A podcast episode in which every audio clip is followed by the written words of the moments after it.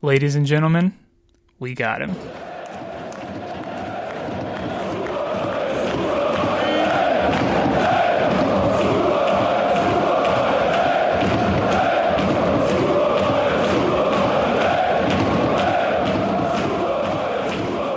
Hello and welcome to the Super Bayern podcast. What an exciting week it has been for Bayern Munich fans. Amidst ongoing rumors that the club could lose two key players in David Alaba and Thiago this summer, the Bavarians finally put an end to the Leroy Sané transfer saga by officially announcing their new number 10 on Friday. Bayern then capped off their week by securing another domestic double with a DFB Pokal final win over Bayer Leverkusen. I'm Benjamin Scott, and I'm here to talk about all of that with my friends Tim Richards Hello there. and Sebastian Zimmerman. Hi. Well, before we get into the uh, truly exciting news, as I, as I would call it, we do need to talk about yesterday's DFB Pokal final win, uh, where Bayern did complete another domestic double with a win over Bayer Leverkusen. They won four to two. Um, it was a bit of an odd match in that Bayern weren't completely at their best, uh, at least in my opinion. Uh, and and maybe another team could have you know punished them for that, but at the same time, Bayern were very dominant. Um, so it was this kind of some weird stuff going on. Uh, but Tim, is that kind of the way that you saw it as well? Um, Bayern not quite at their best, but still put away the match pretty easily. Yeah, it was a it was a strange one. Like Bayern scored four goals, Leverkusen scored two goals. It's a it's a scoreline that really doesn't accurately reflect how the game was. I think Bayern were were certainly dominant, but then the more I think back, I'm like, were they dominant because Leverkusen like squandered so many chances? Like I think I, I quite like Kevin Volland as a player. Mm-hmm. Um, I think he's the sort of player that every squad could kind of do with somebody that's going to get in there and do the dirty work and like kind of play in whatever position he he needs to. I think he'd probably do quite well at, at a team like Atletico Madrid in that sense. Um, but yeah, he was shocking. My goodness, he was shocking. Um, like there was that one chance in particular where I think the ball come from the right. Was it Diaby? Yeah, Maybe Moussa yeah. Diaby, and uh, it looked like it's, it, I have it in my mind that Kevin Volland is a right-footed player. Now he's left-footed. Is he okay? Um, well, I guess that makes it even worse then. Um, Yeah, 'cause- It wasn't great. yeah, it was. Oh, oh boy, it was not good at all. I saw something on Um, Twitter that, kind of summarized his match. It was like Kevin Volland positioning 10 out of 10, finishing 0 out of 10. And then the first response was even more fitting. It was like, don't you think 0 out of 10 is a bit high? So it kind of summarizes how it went for him. yeah, very, very much so. I think it's it's it's a shame because obviously, like, it's a high pressure match, and you know, with all due respect, Leverkusen aren't a team that typically feature in finals. Um, I think the last final that they featured in, I may have this wrong, probably was the 2001 to 2 Champions League final against Bayer Leverkusen. I don't think Kevin Volland was in that fixture. Um, but so like you don't really know like what's going to happen. Obviously, it's a high pressure situation. It's it's big. Um, but yeah, that that whole passage of play really summed it up for Leverkusen as they do everything right except for the most important thing. Um, and the team just kind of looked to fall apart. There was one moment I really vividly remember. This was about, I think, like 70, 75 minutes in, where Leverkusen like launched a counter attack because like they they can break at speed and they can be very very dangerous. And we saw that earlier this season in the league. They were they were charging forward, and then Bayern reclaimed possession, and then I think it was like four on two. Um, like it just looked as if I think it like Perisic had the ball on on the left wing and tried to cross it in. And I think maybe Lewandowski missed it, um, but it just looked like there was like 15 minutes left, and like Leverkusen still had a chance to get in. They just didn't look interested. Mhm. They were like, okay, well this this game's over anyway, and then obviously they missed, and they were like, actually no, like we can still do this. It was just it was very odd. Like I don't know if Bayern played well. I think like they kind of did, but at the same time they could have done way better. Like we, it could have been four two, it could have been four all, it could have been eight 0 Like it's really hard to to say exactly what this game was. It was entertaining from a neutral perspective. A couple of good goals, some nice movement, and some really interesting and exciting players to watch. But yeah, this was this was an, this was an odd game. This was a very odd game. Yeah, very odd. And even on top of that, you know, Lukas uh, Hradecky giving away a goal that Um, probably shouldn't have been a goal. You know, you can give credit to Robert Lewandowski for taking a shot that kind of caught him off guard, but um, still horrendous goalkeeping at that. But Tim talked about how um, Leverkusen are much better in attack, Sebastian, than they are defending, and it's uh, it's no surprise to see them score against Bayern Munich because they seem to always do that. But uh, yesterday was the first time we've seen Kai Havertz play against Bayern Munich this season. So, how do you think the Bayern back line held up against the uh, the young German? Yeah, I definitely think this went pretty well because Havertz really had a hard time while he was playing as a striker. Later, uh, when he played a bit a bit deeper, uh, still it wasn't his best match, not at all. I mean, uh, we have definitely seen brilliant performances from him where he basically, yeah, is is the main factor of a game. Maybe not quite deciding the game on on his own, but pretty close, I guess. And this was really far from it. He was not uh, the most dangerous player on, on, their side by, by by a bit, I would say. So yeah, not not definitely not his best performance. A bit disappointing uh, from him. I mean, in this case, I'm not going to complain too much because it really worked out well for Bayern. But yeah, this is this is not the Kai Havertz I would like to see at Bayern maybe in the future. Uh, this is more the Kai Havertz I would love to see at Real Madrid or something. Uh, but yeah, so I, am I'm, I'm really uh, was was quite happy with our defense. Uh, Boateng and Alaba were among the best players on the field, I would say. Mm. I think uh, also talking about Havertz, this game didn't really feel like like a Pokal finale to me, really. Um, maybe it didn't for for Kai Havertz either. Maybe this uh, was not exactly helping. I don't know. Uh, people have have been talking a lot about how this uh, these games without uh, uh, w- without people in the stands doesn't really feel like Bundesliga. It doesn't really feel like proper professional football. But yeah, this time this kind of really struck me. I'm not really sure if the audience played a major role there, but for, for some reason this game didn't feel like a Pokal, a Pokal match and definitely not like a Pokal finale where anything can happen and where you can really feel the pressure and where usually Bayern players also are very aware that this can go all sorts of wrong if, if they uh, yeah don't do uh, uh, do their best. So this this was really kind of strange, and maybe this also plays into the, the this whole thing about Havertz. Uh, yeah, I guess one thing I also uh, would like to add is uh, coming back to the topic of dominance, this was uh, an interesting kind of dominance, I would say, because I, I also feel that Bayern was pretty dominant, but I was kind of shocked when I looked at the stats after the match, uh, because let me look that up again real quick, because the possession in the end uh, was just 51%, which was really surprising to me. I would have guessed that it would, would have been way higher, more in the like 65% range or something like that, even with Leverkusen getting a bit stronger in the second half. I guess I kind of like that, but also it's it's just a bit weird that, that I didn't didn't see it. It's because usually I, I, I would recognize that they are dominant while not having the ball all the time, but it yeah did feel like they had the ball way more than they actually had. So it really was kind of a strange game for me too. Yeah, I think um, what you're talking about there, you know, Peter Bosz's sides always like to have possession. And I think uh, the statistics you just brought up kind of speaks to um, Hansi Flick as a manager and this Bayern team as a whole, the the adaptability they have. That you know, even when they're not dominating possession, um, or even when they're I guess barely having more of the possession than the other team, it still feels like they're dominating the match. Uh, but Sebastian, I think you're on the right track. It definitely did not feel like a championship game. It did not feel like a final. Um, and Tim, I wondered maybe um, Sebastian kind of hinted at this, but do you think that played into Bayern's hands very well that there wasn't so many fans in in the crowd and um, there wasn't this you know huge expectation or pressure playing on them; they could just go out and do their own thing. Yeah, I think I, we've probably kind of mentioned this in the last couple of episodes. How I think mentally Bayern are kind of like a step ahead of a number of their opponents.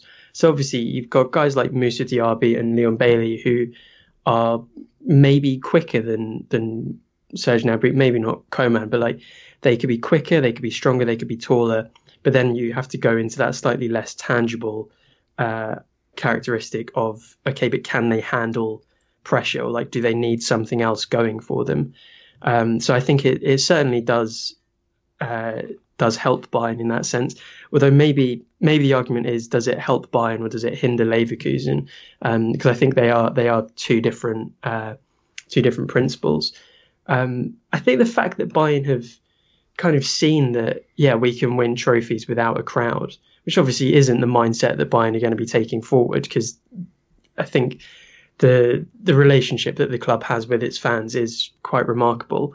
And so they obviously are going to appreciate the importance of having an audience. But I do think that the fact that they've lifted the Bundesliga, was it last week, I think? I don't know, time's an illusion at this point. It doesn't mean anything to me. um, but the fact that they were able to win all of these games, you can use that momentum and go into the next game being like, oh, it doesn't matter that there aren't any fans. We know that we can do this. Whereas Leverkusen have had like a bit, like they had a, they had a couple of good runs, like when and Bailey and Havertz were were combining quite nicely. But I, I do I do genuinely think that not having uh, not having a crowd certainly did impact one of the teams. And also I think I'm very much with Sebastian. Like it doesn't it didn't feel like a cup final. Um, I think the fact that you didn't really have like banners and like the crowd noise, um, like you didn't have all of these things that make it such a, a fun uh, spectacle to be a part of. Like I was fortunate enough to actually be in the stadium last year, and it's incredible, and there's there's nothing like it. But then this was just so vastly different. Strangely though, I know that I've, I've said it a couple of times before how like the last few games have kind of seemed a little bit almost alienating to me. This was a game that I was genuinely excited for. I think it's because it was well, it's like it's a knockout competition, and I know that if Bayern lose, that's it. Whereas in the last few Bundesliga games, I thought if Bayern lose, that's fine. They'll just win next week. Um, but out, outside of that, it definitely did not feel like um, like a cup final. And it's it's a huge shame that games of this uh, of this scale have to be played um, in these circumstances. But you know, you can really only complain so much. Like it has to be done. Yeah, I mean, we're at, we're at the point where you know you, you have to play um, given the or underneath the circumstances that are presented in front of you. So, I mean, for those who want to take away, you know, oh, Bayern only won maybe because there's no fans, there's no pressure. Well, I mean, they couldn't help that at all. It's something outside of their control. Uh, either way, Bayern have again won a domestic double. Uh, the first one under Hansi Flick, hopefully, of, of very, very many. But we'll go ahead and move on to um, what I would consider the more exciting news for the week. The saga is over. Leroy Sané, after a year of pursuit from Bayern Munich, is officially a Bayern player as of Friday. Uh, the move has dominated the headlines for most of the week. Uh, the reports came out Tuesday that, that the deal was done. It was confirmed by the club on Friday. He's signing a five year contract. He's going to wear the number 10 um, officially after Felipe Coutinho leaves the club. It's rumored that this is going to cost Bayern less than 50 million euros, or, or he costs Bayern less than 50 million euros. Um, and some say it has the potential to go up to 60 million with various clauses that could be met. But Sebastian, I know you're not the biggest fan of Leroy Sané, so um, I won't ask you about him as a player specifically, but just looking at the financial side of the deal, we're signing a player that is easily worth 80 million euros, probably more, for under 50 million euros surely we can at least see this as further proof that Bayern really are the best in the business when it comes to the transfer market. Yeah, I have to agree uh, with that. Uh, the only downside I, I, see with this really is that it's ruining the market for all our future uh, endeavors uh, on the transfer market this summer uh, because everyone is going to look at this and say, okay, I, am not going to buy Thiago for 80 million when Leroy Sané uh, is signed for like 50 million. Uh, maybe I hope it's I hope it's not ruining the Havertz transfer market too much, or maybe I hope that it ruins it enough. So, so yeah, I don't know. So that this is this is really the only negative I can see with this. Um, I think people uh, in five or ten years from now a few few of them might remember how people talked about Hasan Salihamidzic uh, in his early in his career as a sport director at Bayern, um, because really now this is this is looking like a brilliant deal, and nobody is going to be able to fault anyone for not doing this a year earlier. I believe even in this Corona situation, I think this is still a brilliant price. This is well, someone ha- has to have done something right there, and I would say more than one person probably. So this is really looking very, very good. There's really nothing you can you can you can find problematic with with this number. If, if you think Leroy Sané is at least a capable player, you're going, going to be satisfied with, with this. So yeah, and and and uh, I want to emphasize this again. This looks very good for Hassan Salihamidzic, and we we, we will probably also talk about other things um, that make him look pretty good. And uh, yeah, I'm really in- uh, interested to see how this is going to turn out. How fans are thinking about Hassan Salihamidzic now, and how how the media might come around. Uh, because yeah, uh, I think we've talked about this a bit. He has been criticized so much and ridiculed even uh, by fans, but also to an extent by the media, and hasn't always looked so great. But we also talked about how he can improve, and there are great chances to turn this around for him. And and I think he's really on a very good good way to turn this uh, situation around with the media and uh, with people, uh, with with fans, with fans of other teams. Um, I, I really think there has to be a lot of respect for what has been achieved here, and Hassan Salihamidzic definitely played a large part in that. So yeah, uh, I, I would not say necessarily that I'm entirely excited about the prospect of having Leroy Sané now. I'm still kind of uh, cautious, but I'm kind of positive on it by now because I think we all agree that Hansi Flick is probably someone uh, who can make the best out of this situation. He's going to make uh, he's definitely going to make the best out of a player he really wanted. And at this point, I think it is pretty clear that Hansi Flick wanted this player. And yeah, when he wants a player and and he gets it, he gets that this player. Yeah, I'm just very, very, very, very confident that this is going to work out, and he knows how to treat this player and how to make it all work in his system. So yeah, not overly excited, but still not not unhappy, as I would have been if we would have signed Leroy Sané last year for 130 million or something crazy like that. Then I, I would really have, uh, yeah, have been uh, critical of this. But now I, I really can't be all that critical. You, you bring up a few points that are worth talking about, um, uh, because Leroy Sané. He, he spoke on a few things himself in a recent interview that um, kind of explained why he chose Bayern Munich and he brought up both the both of the points that you kind of just talked about. So first, he mentioned Hansi Flick directly. Now, of course, if if the reports are to be believed, Sane was wanting to come to Bayern last summer when Niko Kovac was still in charge, but that has become, you know, he mentioned Hansi Flick saying that he knew him from playing at the the younger German national team levels, and he played a big part in secure, making sure that Sane wanted to come. But then on top of that, talking about Hassan Salihamidzic, uh, Leroy Sané talked about how Bayern came to him and presented him with a plan, which is something, it's almost become a meme that we see every time Bayern signs someone is that, you know, Brazzo went there, showed them the plan, they ended up signing. You know, it happened with uh, Tanguy Kouassi, who I guess we should be calling Nianzou now. Uh, I think that's what he wants to go by. Um, Alphonso Davies. After that, you know, Lucas Hernandez is still up in the air how that's going to turn out. But yeah, Tim, we've all been kind of critical about Salihamidzic in the past, but I know that you especially were very critical uh, of him during the time when Niko Kovac was coming under fire. So, kind of with hindsight now, do you think maybe we were a bit harsh on Salihamidzic and he should get a lot of credit, you know, for what's going through with not only attracting young guys like Davies and Nianzou to come to this club, but also, you know, securing the big signings like Leroy Sané, who just seems extremely happy to be join, joining Bayern Munich from everything that you see on social media right now. Yeah, I think that, like the just to kind of highlight the fact that Leroy Sané has a very enjoyable smile to look at. It's just so wholesome, and to see that uh, it is really great to see him so happy and, and speak so highly of. You know, I was told what the plan was. Like, I, I fully believe the um, the system in place, that whole like trust the process idea.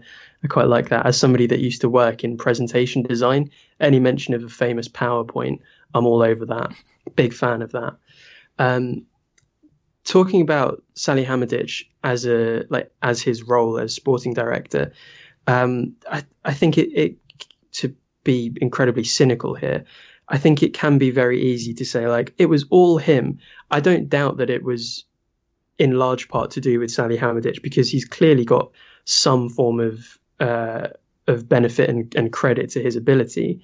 Um, and I, th- I, think he's certainly learned from how things went with Hudson Odoi and how things went with Sane last year. Um, I think he's managed to kind of like keep himself out of trouble, uh, which is great that you can kind of see this very evident uh, development and, and growth as a as a professional. Saying that, I don't think anybody really understands what a sporting director is supposed to do, or like a, uh, what a um, a head of football, a director of football. I think it's called so many different things. Um, I I remember reading something about Matthias Sammer, maybe, um, because I think it was very much like circumstantial that Bayern's treble season coincided with his arrival at the club. And I think it, there is kind of like that correlation to say, like, okay, well, he wasn't here before, and all of these things happened with Christian Nerlinger. So that for that reason, you can kind of say that Nerling is the problem there, and Matthias Sam is much better. I think obviously he's going to be seen as some sort of like barometer. Um, I'm I'm willing to to admit that I got things wrong about Salihamidzic. Um, but at, at, the same time, I think it is still it's very early to say that he is the reason why these things are happening. Like the Bayern organization is huge, and like it extends way beyond the players on the pitch. It extends beyond Hansi Flick. It, it extends far beyond Sally Salihamidzic, Karl-Heinz Rummenigge, Oliver Kahn, all of these people. Like there are so many people involved in every step of the process. To kind of put every success on one person is is the exact same thing as putting every failure on another person. Justice from a boy Niko Kovac, of course. Um, so like, I'm I'm willing to say yes, he's done well here, um, but I am also kind of quite cautious in saying this would not have been at all possible if it wasn't for this person. Yeah. So credit where credit is due. Maybe we should also but, give uh, Leon Goretzka a special mention because he's been campaigning on social media for a long time to get Leroy Sané so. to come come to Bayern. So maybe he's the uh, the secret uh, agent playing all the all the kind of cards behind the back. But that's not the only big transfer news that's come out this week, though it is the only really positive transfer news. Um, it is a come to fruition that apparently Thiago does want to leave Bayern Munich. He hasn't signed a new contract. It was uh, even confirmed by Karl Heinz Rummenigge that Bayern had agreed to all the terms, all the terms that uh, his agents had laid out, and everything was on the table.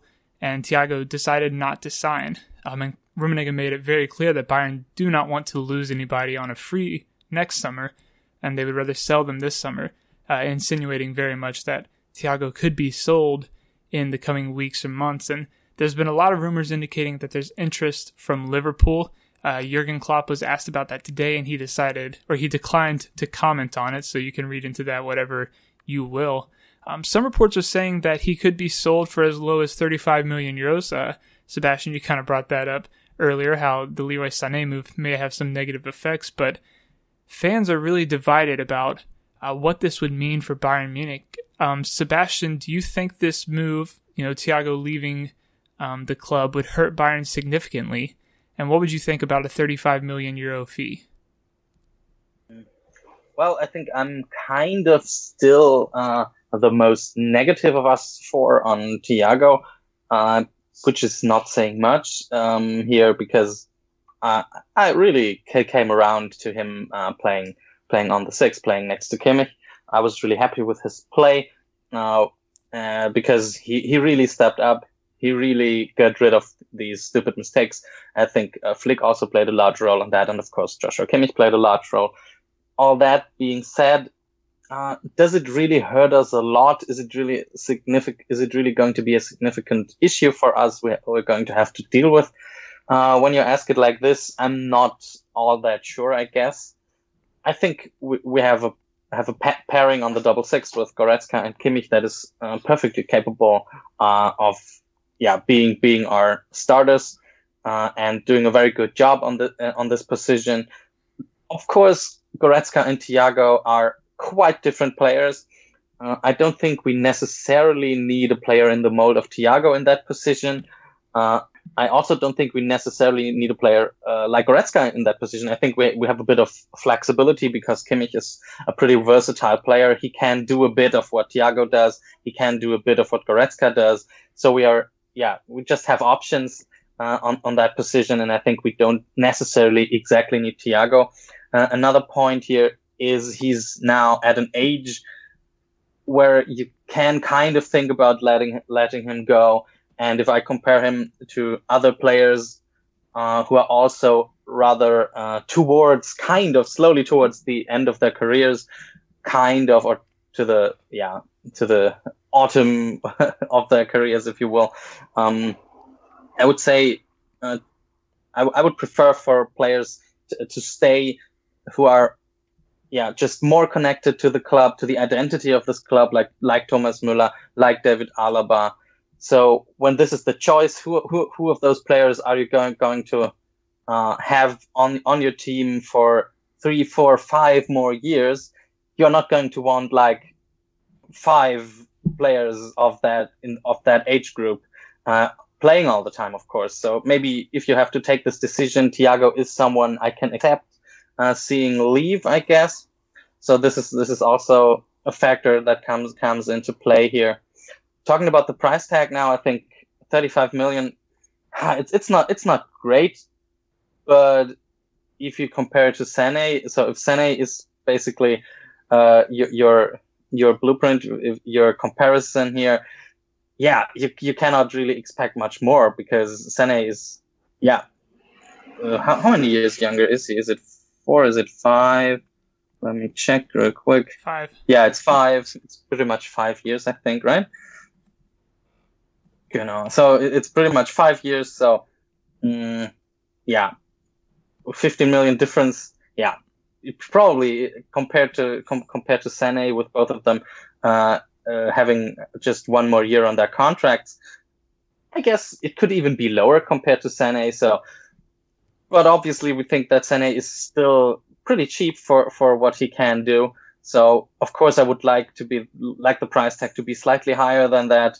Maybe you can get a bit more maybe you can make that 40 and then it's going to going to feel a bit better for me.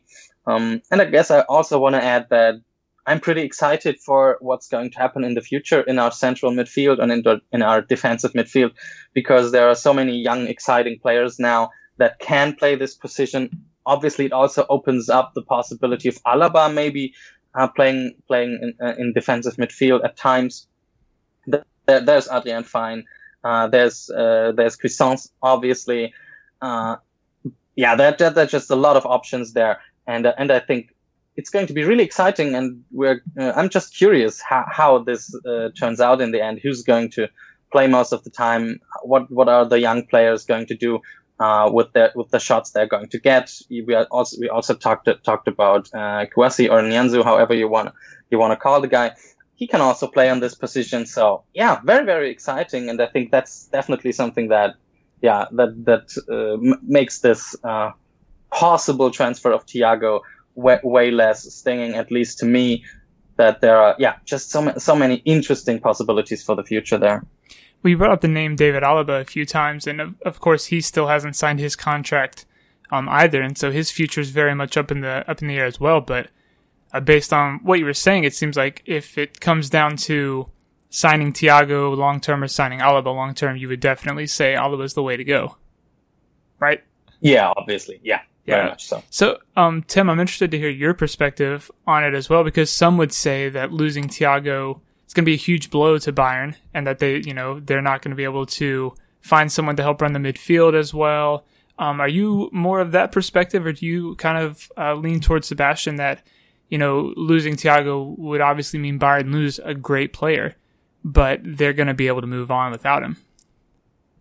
Yeah, it's a very much a catch twenty two. I think for like to compare Thiago and Alaba, if if it's an either or thing, it's really difficult because I think from a sporting perspective, it's kind of fine to lose somebody like David Alaba. We've got centre backs, we've got left backs, like that's that's fine we don't really have somebody that can do what Thiago does. Like as as Sebastian said, we've got Goretzka, we've got Cuisance, we've got Tolisso, I guess maybe. We've got people that can play in central midfield, but nobody that can really do it quite with the same sort of. No, it's not even just the flair that he brings. It seems to be this, I guess, this indescribable quality. Like nobody in the squad currently has that. So, from a sporting perspective, it wouldn't make sense to let him go. From uh, you know, beyond the sporting side of things, yeah, it makes sense to keep David Alaba. He's from the academy. He clearly loves the club, um, and has kind of, and we've all seen him grow so much over the past. Well, like in particular, we've seen him grow a lot over the past year. Um, let alone like how he's progressed from, you know, just a young guy that was kind of doing whatever Ribery told him to do. Like he's now, you know, he's now the teacher with somebody like Alphonso Davies. Um, Whereas Thiago, he isn't an academy graduate. Like he came from Barcelona, and if he wants to go back to Barcelona, then you know that makes makes sense from him. I know that I always bring up like the the storytelling side of things, but I think in in that sense there is that whole sentimentality to it. But by the same token, Thiago is somebody that has kind of forced that um, that sense of identity with the club on himself. Like he's so dedicated to it. Like we've spoken a number of times about how even if he's having a bad day, even if he's having a bad game, he is still trying his absolute hardest for the club. It's it's really difficult, and in in my eyes, it's it's easy. You give them literally anything that they want. I don't run a football club for that exact reason. Um, like I would not be good because I would just I just want everybody to get on and be friends and stay for as long as possible. um, but it's it's hard. It's a really difficult situation. In an ideal world, I think as Sebastian has has suggested, the whole Sane transfer has kind of warped everything in a positive way.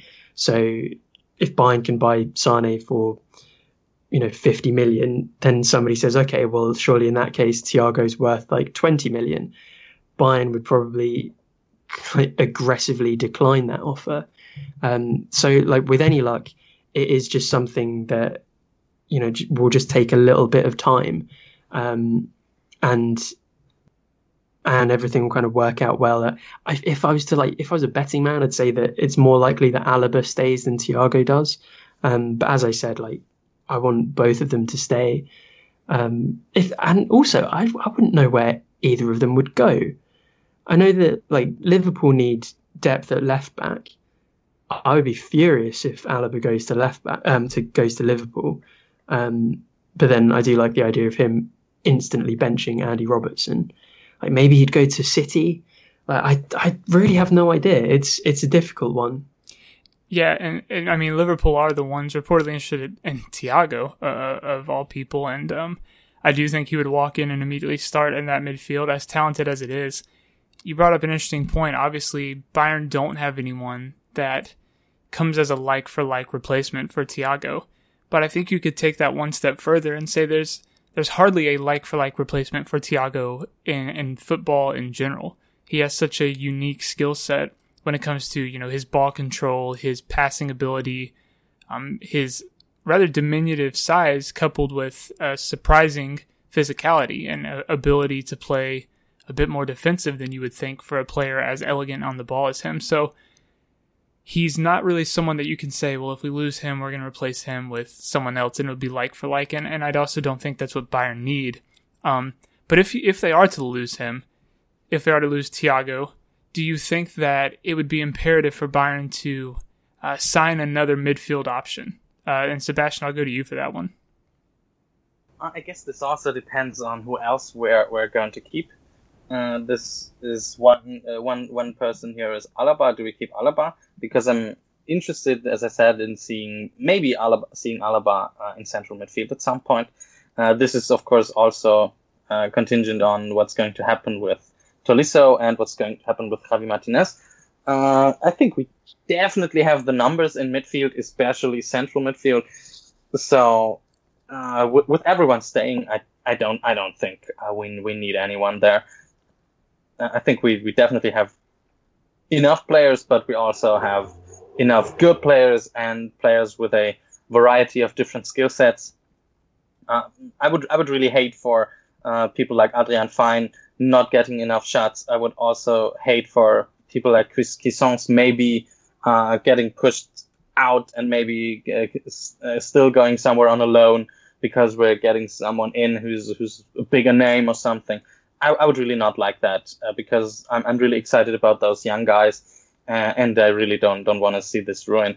I, I think as, as, a starter, as starters, basically we, we already have Kimmich and Goretzka in place. This pairing has worked very well. So what what we are talking about re- is really do we need a better first backup? Do we need to get a, a, star, kind of star player in, a player with more, with a bigger name than, than those young guys to be, well, a contender for Goretzka? And I really don't don't think don't think we need that. And that's still uh, kind of excluding Alaba because Alaba is arguably uh, the, the bigger name over Goretzka still, and we could also play him there. So no, I really think that would be a waste of resources, and yeah, it, w- it would be a shame to see all those players I would really love to see on those positions not getting the shots they really, really deserve. I mean, we have seen that with, with Cuisance. And yeah, Adrian Fein is just also such an exciting player. Mm-hmm. I really would hate that. That's also not to mention, I, I, would assume now that Thiago is likely on the way out, that Corentin Tolisso would be staying at the club as well. And and by the way, he seemed to be enjoying himself very much so in yesterday's celebration, uh, despite not playing. So it still seems like he loves the club. Still seems like he wants to be there.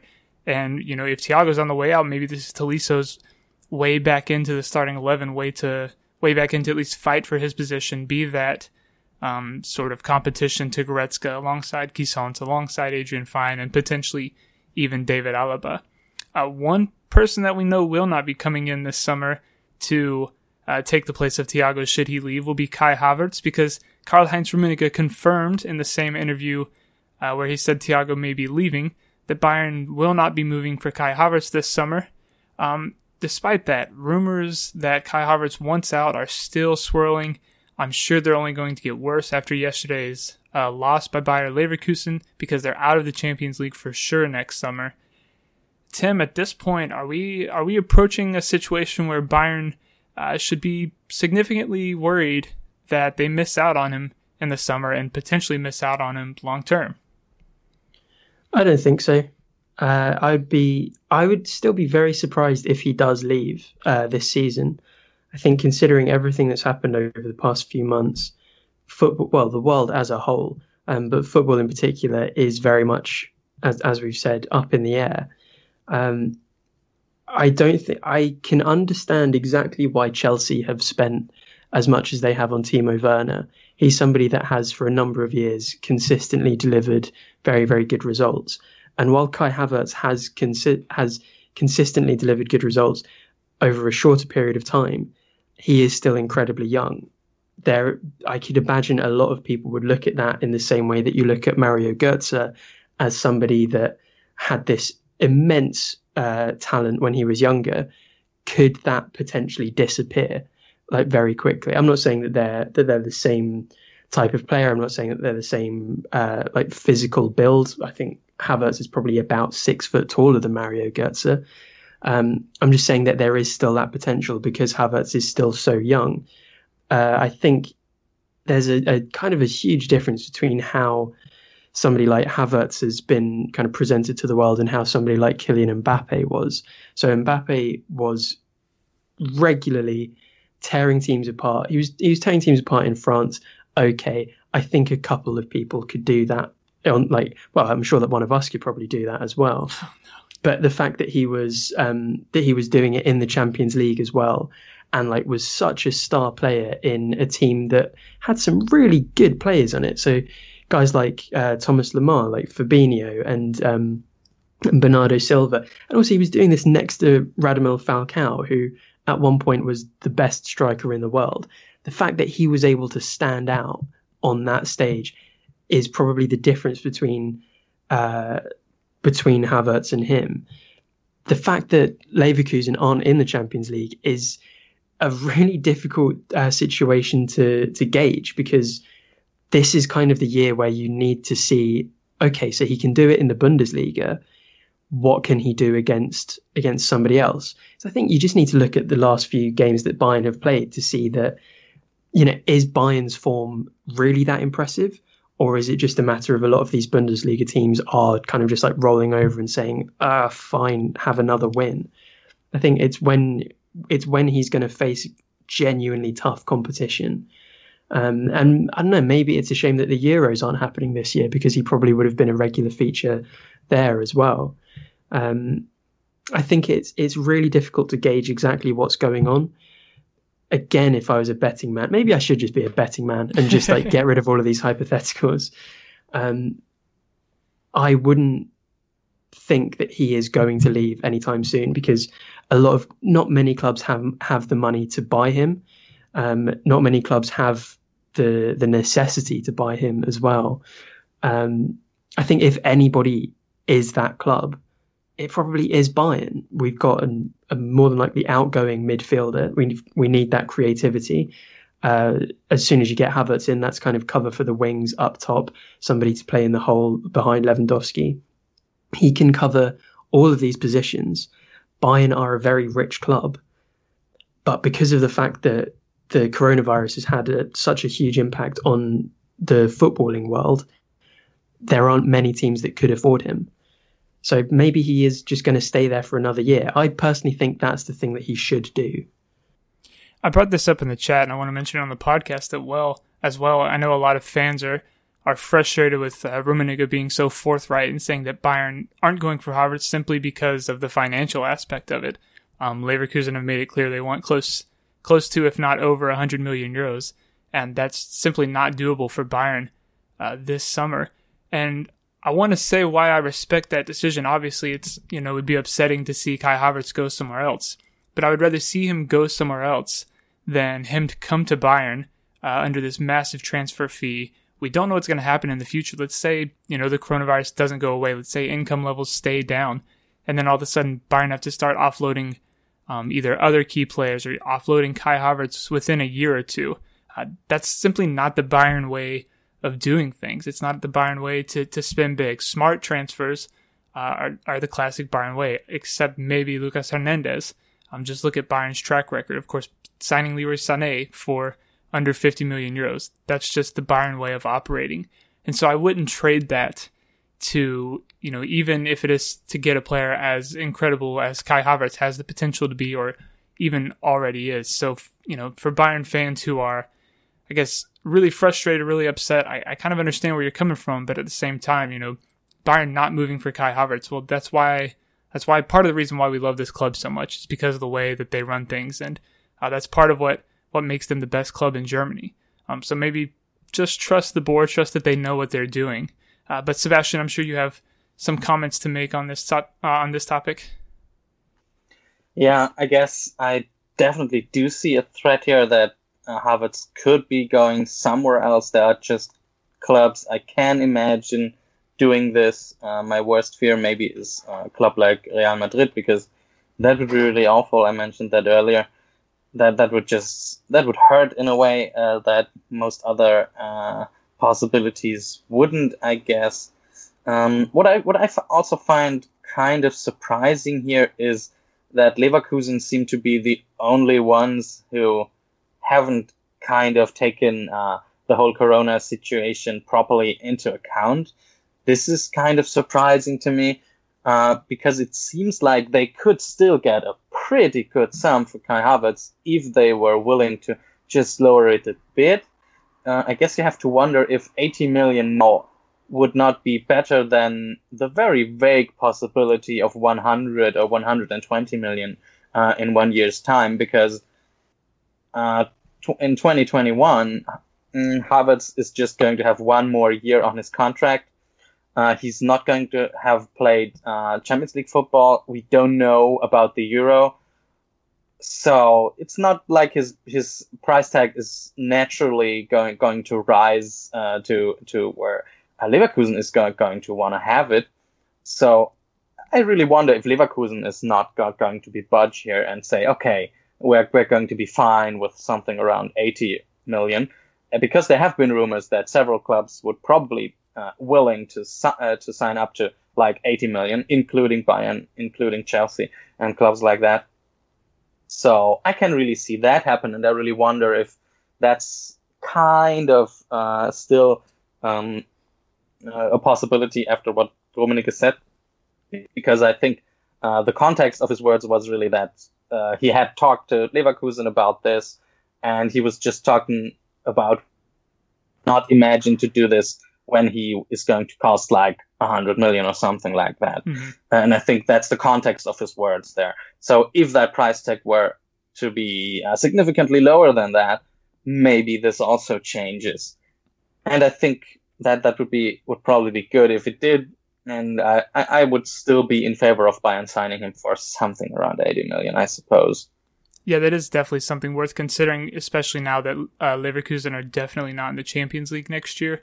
Do they, you know, cut off 20 million euros to try and get some money this season, especially because you can't, um, you can't imagine Kai Havertz wants to spend another season playing there when there is no opportunity for the Champions League. So, uh, definitely something, you know, like you said, despite uh, Rummenigge's words, for for Bayern fans to keep their eye on and maybe not completely give up hope uh, that something positive may come out of it for Bayern Munich. But Bayern don't play again until the Champions League returns in August. Uh, but we will definitely plan on having some episodes before then. Uh, but that is all the time that we have for this one. If you've enjoyed listening, please do us a favor and leave us a five star review. We would greatly appreciate it. If you want to get in touch with us, there are a few ways you can do that. You can email us at superbayernpod at gmail.com, or you can follow us on Twitter at superbayernpod and get in touch with us there. All of our episodes can be found wherever you listen to podcasts. Thank you for listening. Go out and tell your friends, and we'll talk to you next time.